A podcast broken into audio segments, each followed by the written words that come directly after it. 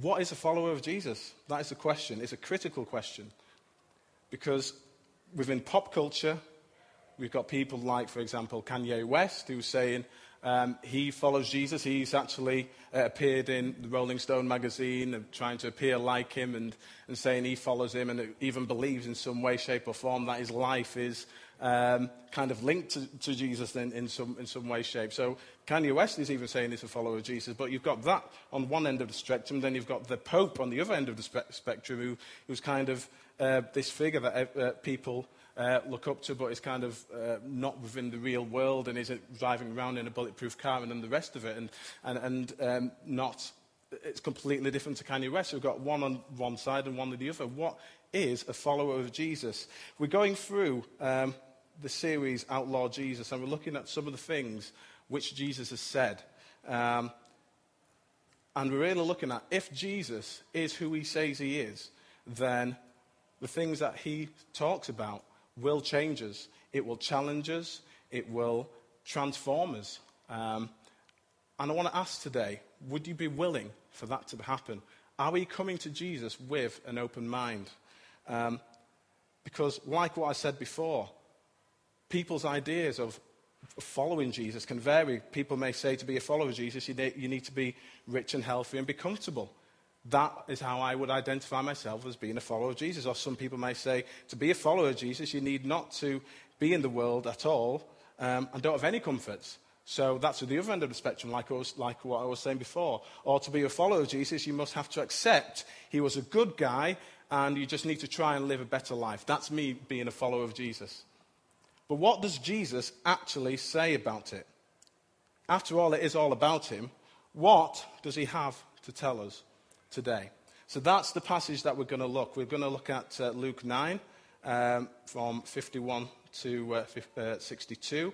Um, the message today is called Outlawing Our, our Ideas on Being a Disciple. The word, word disciple is basically um, the word uh, for saying well, you're a follower of Jesus. A follower of Jesus is a disciple. Okay? So we're going to, the bulk of our time, we're going to look at 57 to 62. Uh, but just to give you a bit of context into what's happening uh, within what's going on in the Bible, we're going to go from 51. So, as it says from verse 51, as the time approached for him to be taken up to heaven, Jesus resolutely set out for Jerusalem and he sent messengers on ahead who went into a Samaritan village to get things ready for him. But the people who uh, there did not welcome him because he was heading to Jerusalem. So we've got this image of Jesus coming into a Samaritan village. He's with a group of followers. And now it's not just the 12 disciples who he's with, he's with a multitude of people following him. Um, the town's abuzz with Jesus' teachings. He's already done some amazing things beforehand in, the, uh, in a few passages before. And people are following Jesus, quite literally following him. And he's on his way to Jerusalem. He's going to Jerusalem to die on a cross. That's where he's going. And in the ESV version, it says that he set his face towards Jerusalem. In some other versions, it says he set his face like a flint. He is absolutely uh, no way going to be taken off track. He is going to Jerusalem, and that's where he's going to die on a cross. And now he knows that because in a couple of passages before that, um, he's speaking to his, uh, to his, disciples about it. Um, the Samaritans didn't accept him. Now, the Samaritans had their own belief system, they had their own ways of doing things. And Jesus, as you can imagine, comes in with a group of followers, and, um, and, and, Jesus comes in, and the Samaritans, because he was going to Jerusalem, they did not accept him. They have their own belief system, like I've just said. They wanted him to validate their way of thinking. Now, some of us have our own ways of thinking. We have our own, our own belief systems, we have our own, our own thoughts, we have our own ideas, we have our own um, things and how we, ways of see we things, uh, think things should go. We have a, but if Jesus comes into our life and he challenges that, then we have an issue. We have an issue if we cannot, we cannot put Jesus in a box and say, Jesus, I've not, you've got your own thing going on there, but I've got my own thing going on. Jesus is God. That's what we're saying. And if Jesus is God, He's not coming to follow us, we are following him. I want to make that very, very clear. Jesus isn't coming into our lives to kind of fit around what we do. We are following Jesus. And as the Samaritans said, see you later, Is that what we're going to do? Could we come to this with the mindset of knowing that we could be challenged and our lives could be changed because of it? I would pray that we would come to it thinking that God can change us, and hopefully He will do that. So, from 54 to 55, we got, um, I think, is quite a funny bit of the uh, Bible. I love to see um, the disciples interacting with Jesus. It gives me hope um, because they're so normal um, and they make mistakes and they say just stupid things, and I just think it's. Uh, uh, funny. But anyway, when the disciples, James and John, saw this, they asked Lord, Do you want us to call uh, fire down from heaven to destroy them? But Jesus turned and rebuked them. Then he and his disciples went to another village. Now you can imagine the scenario. The Samaritans have just dismissed Jesus and say, Well, you're not in our belief system. See you later. And they rejected him. So Jesus is on his way. And then James and John says, um, Do you want us to call down fire from heaven? I see this as if you, as if you can imagine the scene, anyone's got children, you can imagine this. Um, you're in one room, your daughter or son comes to you and says to you, oh, Dad, I, look what I've done, That I'm really, really, oh, really, they really want to please you. You can see it in their eyes. They really, really want to please you. Saying, I've done this, I've, oh, please come and see what I've done. So you go and follow them in the room and you expect to see this lovely painting or whatever. Then you see one of the you know, brothers or sisters like gaffer tape to the door, or you see like a fire you know, like going off, or you see the television on the floor, and he just and it's a case of the, at that moment in time, the heart is open. They actually want to really please you, but at that time, um, you have to lovingly rebuke them and say, "That's not the way. That's not you do. You don't put fires in the living room, okay? And, and you know, and, and that's how, and I could see Jesus just having these conversations over and over again with his disciples, just shaking his head, going, no, that's what not. And they really want to please him. And that, for me, just, just gives me hope. And it, it shows that the Bible is, is true. It's full of real people in real situations, normal people. Um, and that is an amazing thing. So, um, so Jesus is on his way. The, um, the Samaritans have rejected him. He's going to Jerusalem to die on a cross. He's just rebukes the uh, disciples because of, um, of what they've said. Um, and here we have three potential disciples here.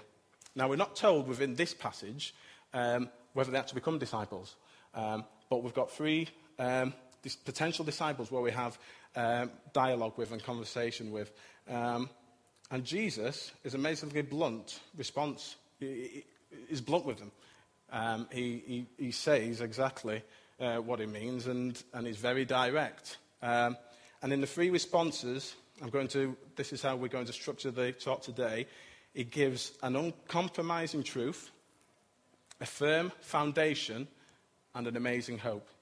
So that's a, an uncompromising truth, a firm foundation, and an amazing hope. So first we'll look at an uncompromising truth. From verse 57, as, we were walking, as they were walking along the road, a man said to him, I will follow you wherever you go.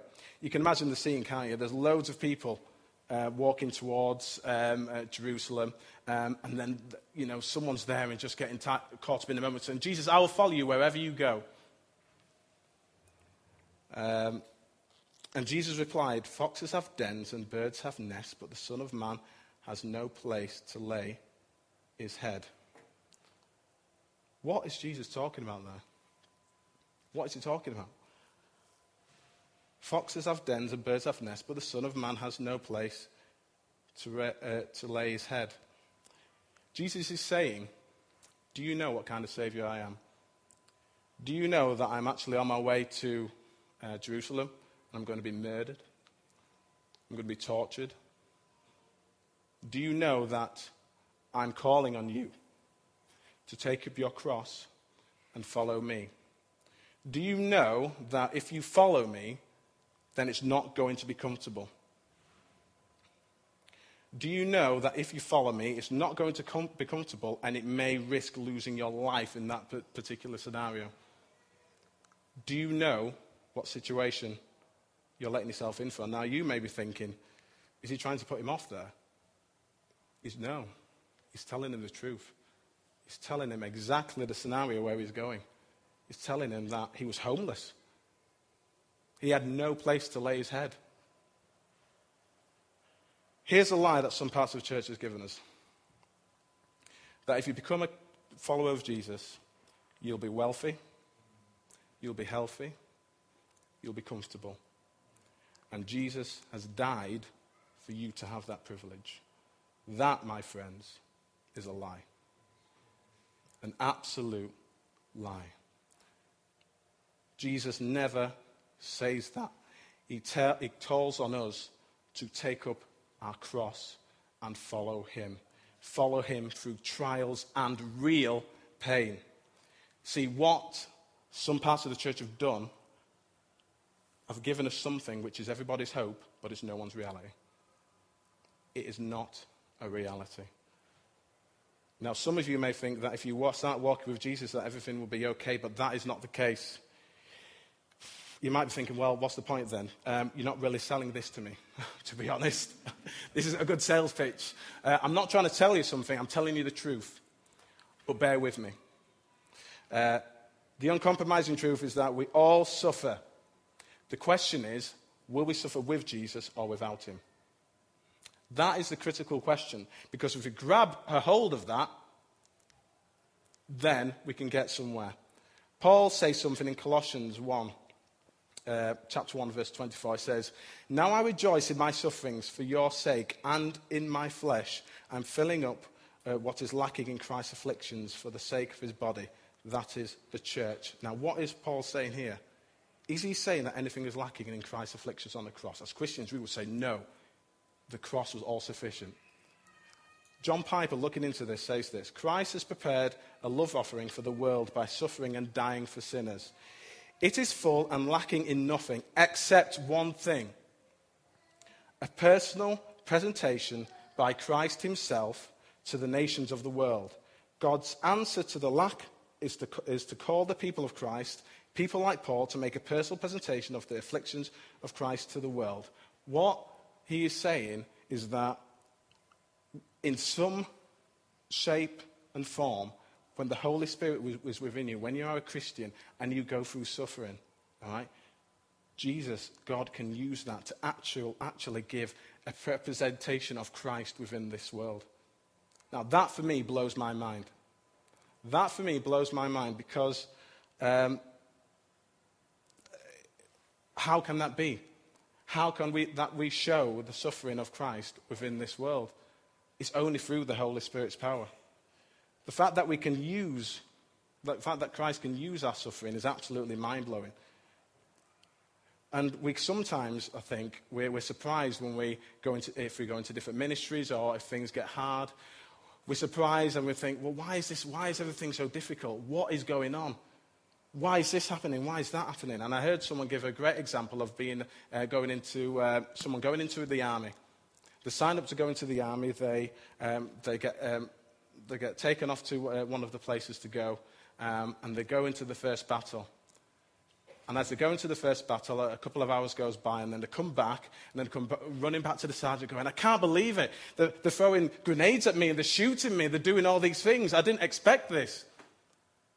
And the army sergeant will just be saying, That's what you're in for. That's what you signed up for. You're in the army. Don't you understand that when we follow Jesus, life will be difficult. But when we follow Jesus as well, He will give us joy within that time. Because God shapes and molds us, in, the, in the toughest seasons of life. Um, and the suffering that's mixed with the Holy Spirit can do three things. It can help us to represent Christ in this world to our friends and family. It can, God can shape and mold us to become more like Jesus. And it can build and strengthen our relationship with Jesus. Now, this being built in with the knowledge that God is completely in control as well is powerful. I'm not saying that uh, the things that we go through is going to be uh, easy. But what I am saying is that having that peace and having that joy of knowing that ultimately God can use whatever we're going through, and ultimately He's in control. That's a powerful thing. In 2 Corinthians, God says to Paul, My grace is sufficient for you, for my power is made perfect in weakness. Therefore, I will boast all the more gladly about my weakness, so that Christ's power may rest on me. God's work within us works within us when we completely and utterly rely on Him. And when we are going through those tough times, we rely on Him. When we are going through those times of real struggle, we completely rely on Him. And um, let's be honest, when we pray, and we're praying to God in those times of difficulty, does it not sometimes feel like you're just praying to nothing? Let's be honest here, does it not feel like sometimes your prayers are just hitting the wall? In Romans 8:26 it says, "The Spirit helps us in our weaknesses. We do not know what we ought to pray for, but the Spirit himself intercedes for us through wordless groans." That for me is such a comfort. When there's those times when you just you don't even know what to pray, that the Holy Spirit can intercede for us, that it can, can, can kind of speak for us in those times. It's such an encouragement. It's something that is so helpful uh, to me. So be encouraged, I would say, because when you're in those times of, of complete trial, there is hope in that trial. And there's potential of joy in that trial as well. And all you need to do is ask and look around in this room, and there's people who've been through it and can verify for the fact that Jesus has been with them. Uh, Matt Redman, um, famous Christian songwriter, uh, moved to the USA to plant a church and then has recently come back. He, he had an interview and he said this. Um, the interviewer asked, You had two kids born in the US and both needed critical care. Tell me about that. Uh, and his response was Jackson and Levi both had some breathing difficulties when they were born uh, and ended up in the ICU for a little while. Those moments are never easy to navigate. You're expecting sheer joy in that season, and then you get uh, some struggle thrown in with it. But isn't that so much of what life is like on this journey of faith? So often it's battle and blessing all mixed up into one. But the longer you walk with Jesus, the more you realize just how faithful he is. And I hope that conviction comes through in some of the songs we've been writing. It's no coincidence that some of the most fruitful songs we've written have flowed uh, from some of the hardest moments of our lives, like Blessed Be Your Name, uh, You Never Let Go, and Now Never Once. They all came from seasons of intense struggle and confusion. There is hope in the suffering. Your suffering is not wasted. Pray to God that the Holy Spirit uses it in any way, shape, or form. Um, your suffering with Jesus can potentially lead other people to Christ. That's if it's with Jesus. Without Jesus, what is the suffering for? I would ask you that question. The things that we go through, the real scenarios that we face every day, without Jesus, it's ultimately wasted and confusing. I could not imagine um, going through anything and not having Jesus uh, by my side personally. And I can say, I can vouch for other people within that situation. So, Jesus says, Foxes have dens and birds have nests, but the Son of Man has no place to lay his head. Following Jesus is a call to live a life that will have hurt and pain. But through that, there'll be joy and peace, which comes with Jesus, carrying us through, transforming us into the people that He wants us to be. The Christian life is the best life there is. I can say that, but it's no way the easiest. And I would ask you not to believe everything you hear about that. Read the Bible and listen to what Jesus says. So that's the first point. Second point is a firm foundation. In verse 59, he says, um, He said to another man, Follow me. But he replied, Lord, uh, first let me go and bury my father. Jesus said to him, Let the dead bury their own dead, but you go and proclaim the kingdom of God.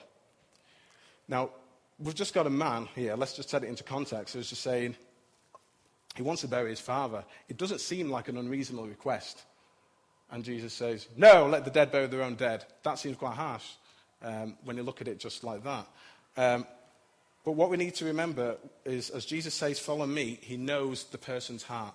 This isn't, this isn't just a normal face to face conversation like we have. We, we have no inclination of what's going on in people's hearts, but Jesus did. Okay? Um, and we need to look at the critical words uh, uh, within this passage where he says, Lord, first let me go. See, this is all about priorities, isn't it?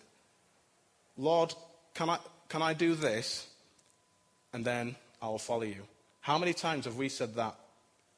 How many times have I said that? Lord, I really want to follow you, but first I've got my career to sort out. Lord, I really want to follow you, but I'm just going to sort out my finances. Lord, I really want to follow you, but I'm just going to wait for that relationship to get sorted. And then I'll follow you. Jesus is saying that I must become over all of that. I must be over all your career, your finances, your relationships. I must be the first priority. That's what he's talking about here, it's priorities. Now, in Jesus' response, is he saying to dishonor your mother and father? Because we need to look at this. Because unfortunately, there's people um, that have used these types of verses and said, for this reason, you do not see your parents. And if that's the fact, then you have to completely be isolated from them. Is that what Jesus is saying? Well, clearly not, because that is so not consistent within the Bible and Jesus' teaching. For example, one of the Ten Commandments is honor your mother and father, and Jesus kept that fully. Um, on the cross, Jesus says to John to take um, care of his mother, and the disciples take her in. He clearly loves his mother and cares for his mother. In Matthew 15, he calls the Pharisees hypocrites for distorting the law of uh, dishonoring their parents or honoring their parents. So I believe that Jesus passionately wants us to honor our parents. I don't want you to look at that and think that Jesus is a cult leader and is saying that we need to be isolated from parents. Jesus is not saying that at all. So, what is going on? Within that day, because of the Ten Commandments, it was very much expected that uh, the children would take care of the parents. Um, and it was very much expected it was, it was their responsibility. So if a father got ill, um, then the children would take that weight and they would sort out the estate, they would sort out everything to do with the family. At the end of that is the inheritance. Okay? But the children are expected to be with the parents by their deathbed completely all the time until, obviously, the parents passed away. That's uh, the culture that we're looking at. So, first thing, it was highly unlikely that the man's father was actually dead. Um, he couldn't have been burying his father there and then because he was with Jesus and he was following Jesus to Jerusalem. Okay? So, his father was it, probably wasn't even dead at that point. Um, secondly, some people say that his father was probably nowhere near death at that moment in time. Because um, if he was near death, he would have to be by his bedside, he'd have to be caring for his father, and again, he wouldn't be allowed to go out and, um, and uh, listen to Jesus' teaching and go and, uh, and follow him into Jerusalem. So Jesus is looking into the man's heart, and the man's real statement is, I will follow you once I have my inheritance, once I get things sorted, my dad passes away, I'll follow you then. That's the real statement. Now, does this sound familiar to us? Is God calling you and tugging at you and you're putting off saying, I'll follow you, but. I will follow you, but. Um, let me get my career sorted and the rest of it. Jesus is saying that now is the time. It was the urgency. And sometimes Jesus is in, it, it, Jesus in the passages uh, we just read will use an overstatement to really drill home the point of what he's trying to say. Now, you may think that uh, the response back uh, is quite blunt, but, and John Piper says that the responses are very hard but very sweet. Um, and as an aside, sometimes I think we need people to speak bluntly within our lives, don't we? Um, I don't think we need to be so shocked about uh, what, what's been said because sometimes we need people just to say things how they are. Uh, and that's exactly what Jesus did. Let the dead bury their own dead, and they, and, but you go and proclaim the kingdom of God. Like I stated before, Jesus gives a deliberate, uh, um, deliberate overstatement to drill home the point. Um, in Ezekiel chapter 37 in the Old Testament, um, there's, a, there's a situation where there's a prophet and he looks at and he's, and he's in a valley of dry bones, and um, God um, asks him to, um, to speak to the dry bones, and the Holy Spirit um, would uh, bring them to life, and the bones come to life, and then they have uh, flesh on them. And there's this, this, amazing vision, and at the end of it, uh, there's an army of people there with skin and flesh and breathing and everything. The Bible and Jesus describe people who are spiritually um, far from Him and have no relationship with Him. He, they describe Him, um, they describe the, those people as dead. That's how I describe them, as spiritually dead. Jesus mentions many times that if you don't have a relationship with God, you are spiritually dead. Now, that sounds harsh, but that's a biblical uh, uh, description of what it's like to not be in a relationship with God. Steve Jobs, um, who's Paul's hero, as you probably know, um, wanted to recruit John Sculley, who was um, working in Pepsi. And he was trying to get him because he wanted him to come into Apple and he wanted him to be um, uh, part within his team. And he really tried to get him. He was uh, tried every trick in the book to, to try and get this marketing person, this marketing genius, to join Apple. Um, and there was a phrase, I don't know if you've heard it, but it's a phrase that I love. Um, that, and this is the thing that got him. Uh, this is the thing that uh, actually won John Sculley, John Sculley over to, to work with Steve Jobs. He says, Steve Jobs said to him, Do you want to sell sugar water for the rest of your life, or do you want to come with me and change the world? And that's the statement that made it for him. See, what Jesus is saying in this statement is that the gospel must be first priority within our lives, above anything else, above family, above careers, above social status, above relationships, above everything. And what he's saying is let the spiritual, spiritually dead have their own priorities. But what I want you to do is to proclaim the kingdom of God. That gospel that you're going to proclaim will eventually change the world and it will change people's lives. That's what I want you to focus on. I want that to be at the forefront of your minds. I want you to be gospel centered. Now, disciples, followers of Jesus, really need, as followers of Jesus, we really need to fight um, uh, uh, to believe this day in, day, day out. We need to believe that Jesus' death and resurrection is our death and uh, resurrection. And if we have that at the forefront of our minds, then we will be, will be people who are thinking of ways to engage with this world and to do as Jesus says, proclaim the kingdom of God. See, we would be active in spreading the message and, and putting ourselves in uncomfortable situations to proclaim this message. If the gospel is central to what we do, then we would want to go out and tell people about it. And what Jesus is saying there, here is, I want you to have, want this to be your first priority above anything else. Now, that's quite blunt. But what Jesus is eh, simply saying is, be grounded in the gospel. Now, that's, that is for our benefit and for his benefit. You see, within our culture, we, always, we are looking for things with, um, that will never change. We are looking for things that have a firm foundation. But the things we put our trust in and hope in um, always change. We, um, we could put trust in our feelings. We could put trust in, uh, in our careers. We could put a trust in, um, in our relationships, in our money, in our time. We could put trust in absolutely anything, and they will all change. The only thing that will never change until you become a Christian, until, until the day we die, will be the gospel. That will never change. It's consistent. And Jesus is saying this and speaking to the man so bluntly because this is of critical um, importance. See, if I put my children, a personal example, if I put my children above the gospel and Jesus' mission, when they fail me, which they do, but when they, when they fail me, my world will come crashing down because I've put all my hopes in them. If I put my hopes and my dreams into my career and I live for that, when that goes wrong, everything will come crashing down.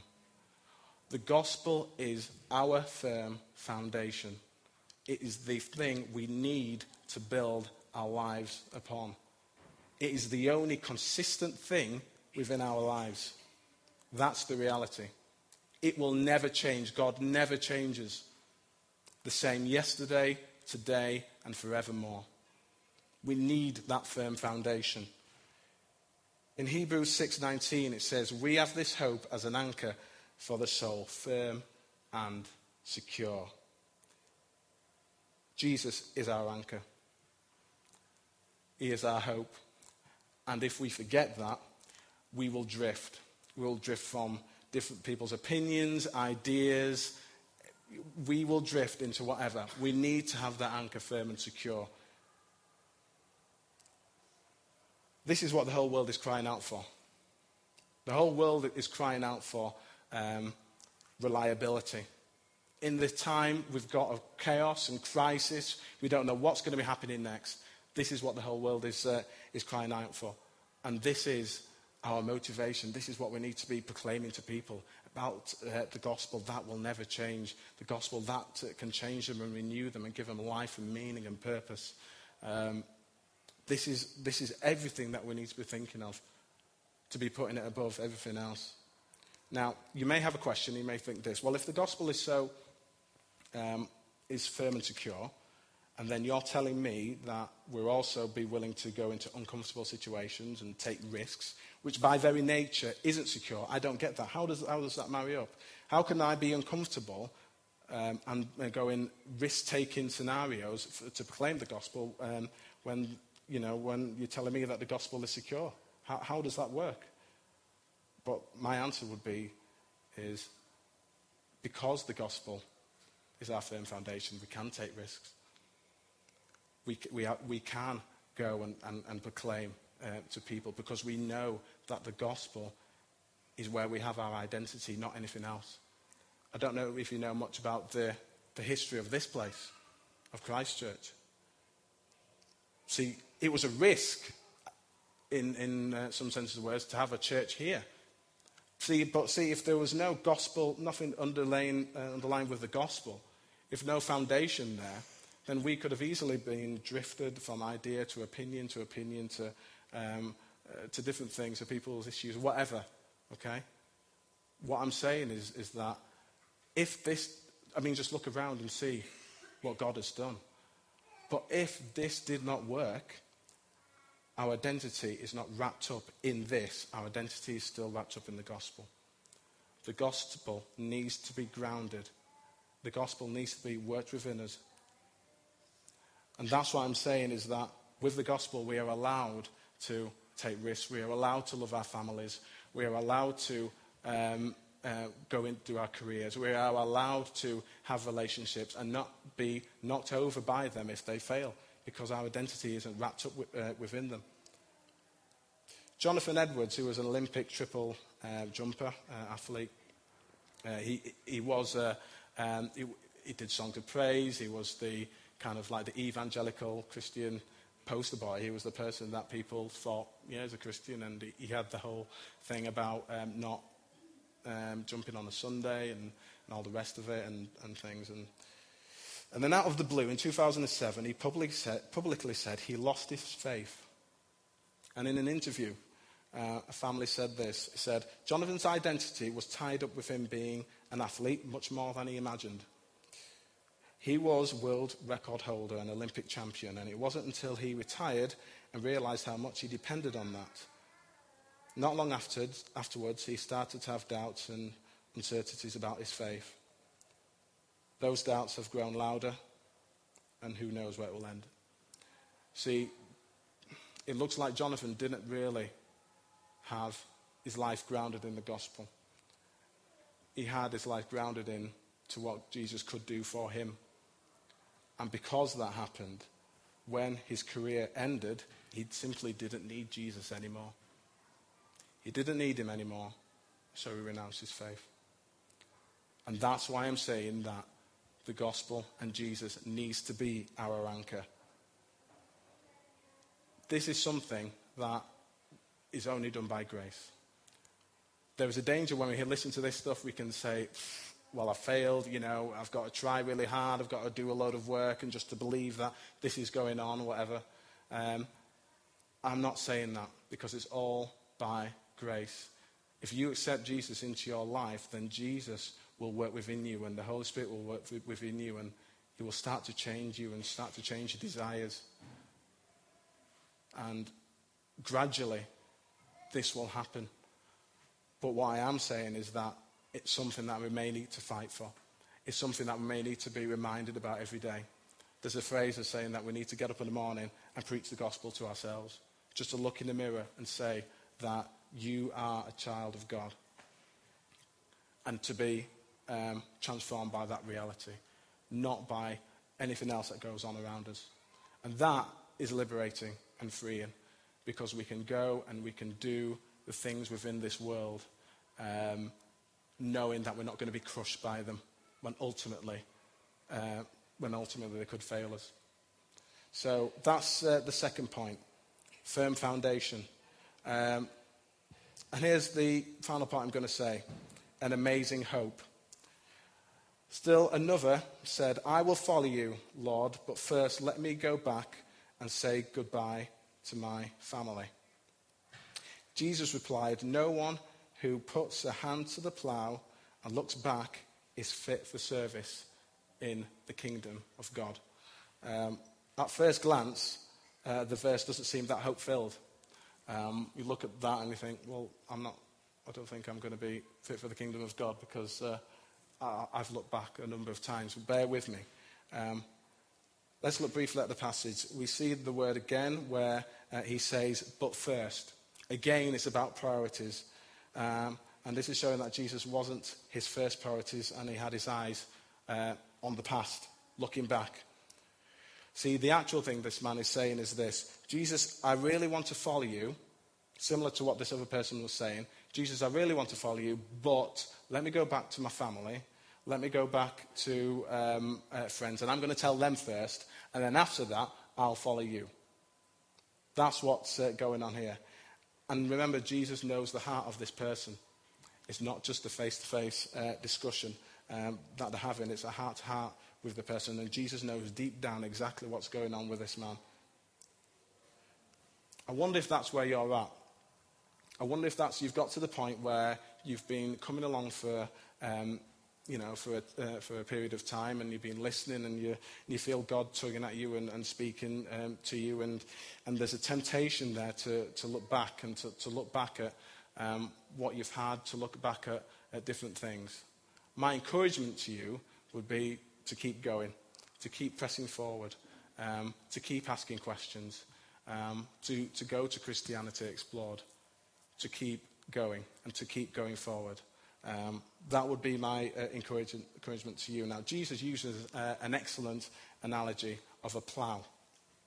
And obviously, within those days, they, um, they didn't plough the fields how we plough the fields with, you know, a, a nice tractor and air conditioning and all the rest of it. They had um, a plough and they had to push it. That's it. That was them doing. That was them going for it.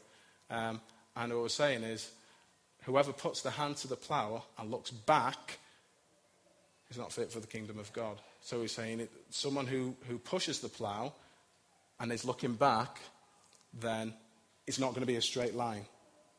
It's going to be all over the place. And if it's all over the place, then it's crooked. And if it's crooked, you're not fit for the kingdom of God. That's what Jesus is saying.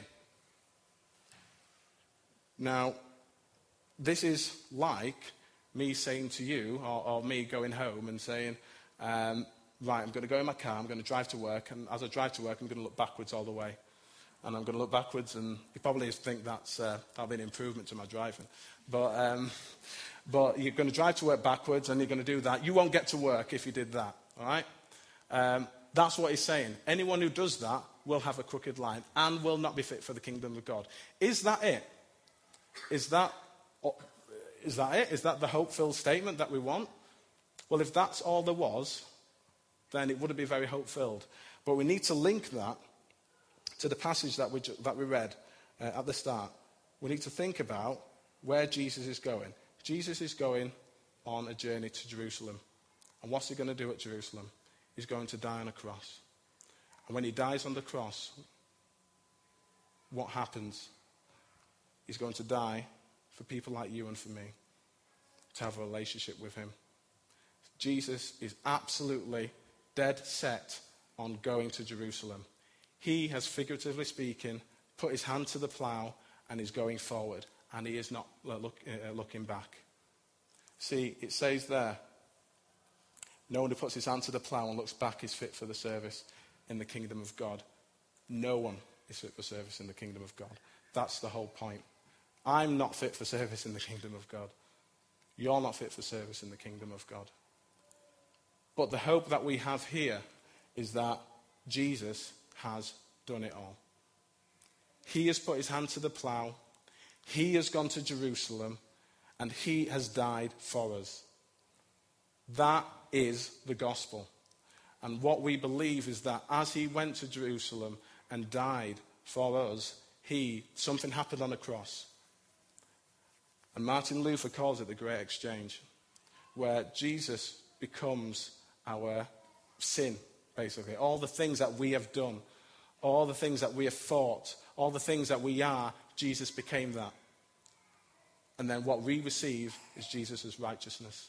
We receive his grace. We receive his goodness. We receive um, the Holy Spirit that transforms us and makes us into the people that he wants us to be. That is the gospel. That is the good news of, uh, of where we're at. And it doesn't just end there, you see. Because someone wrote um, in a book uh, called Gospel Centered uh, Discipleship, he writes this Believing the gospel is not a passive, one time decision, it's an active, continual fight for faith in what God says is noble, true, and good. See, it's not a case of, like we just read, saw in the video, that when you become a Christian, um, you, you, say, you say a prayer and then that's it until you die. It's a case of a continual process that Jesus is working within you, that Jesus is shaping you. It's an amazing thing. And can I just say this as well? You're not meant to do it in isolation.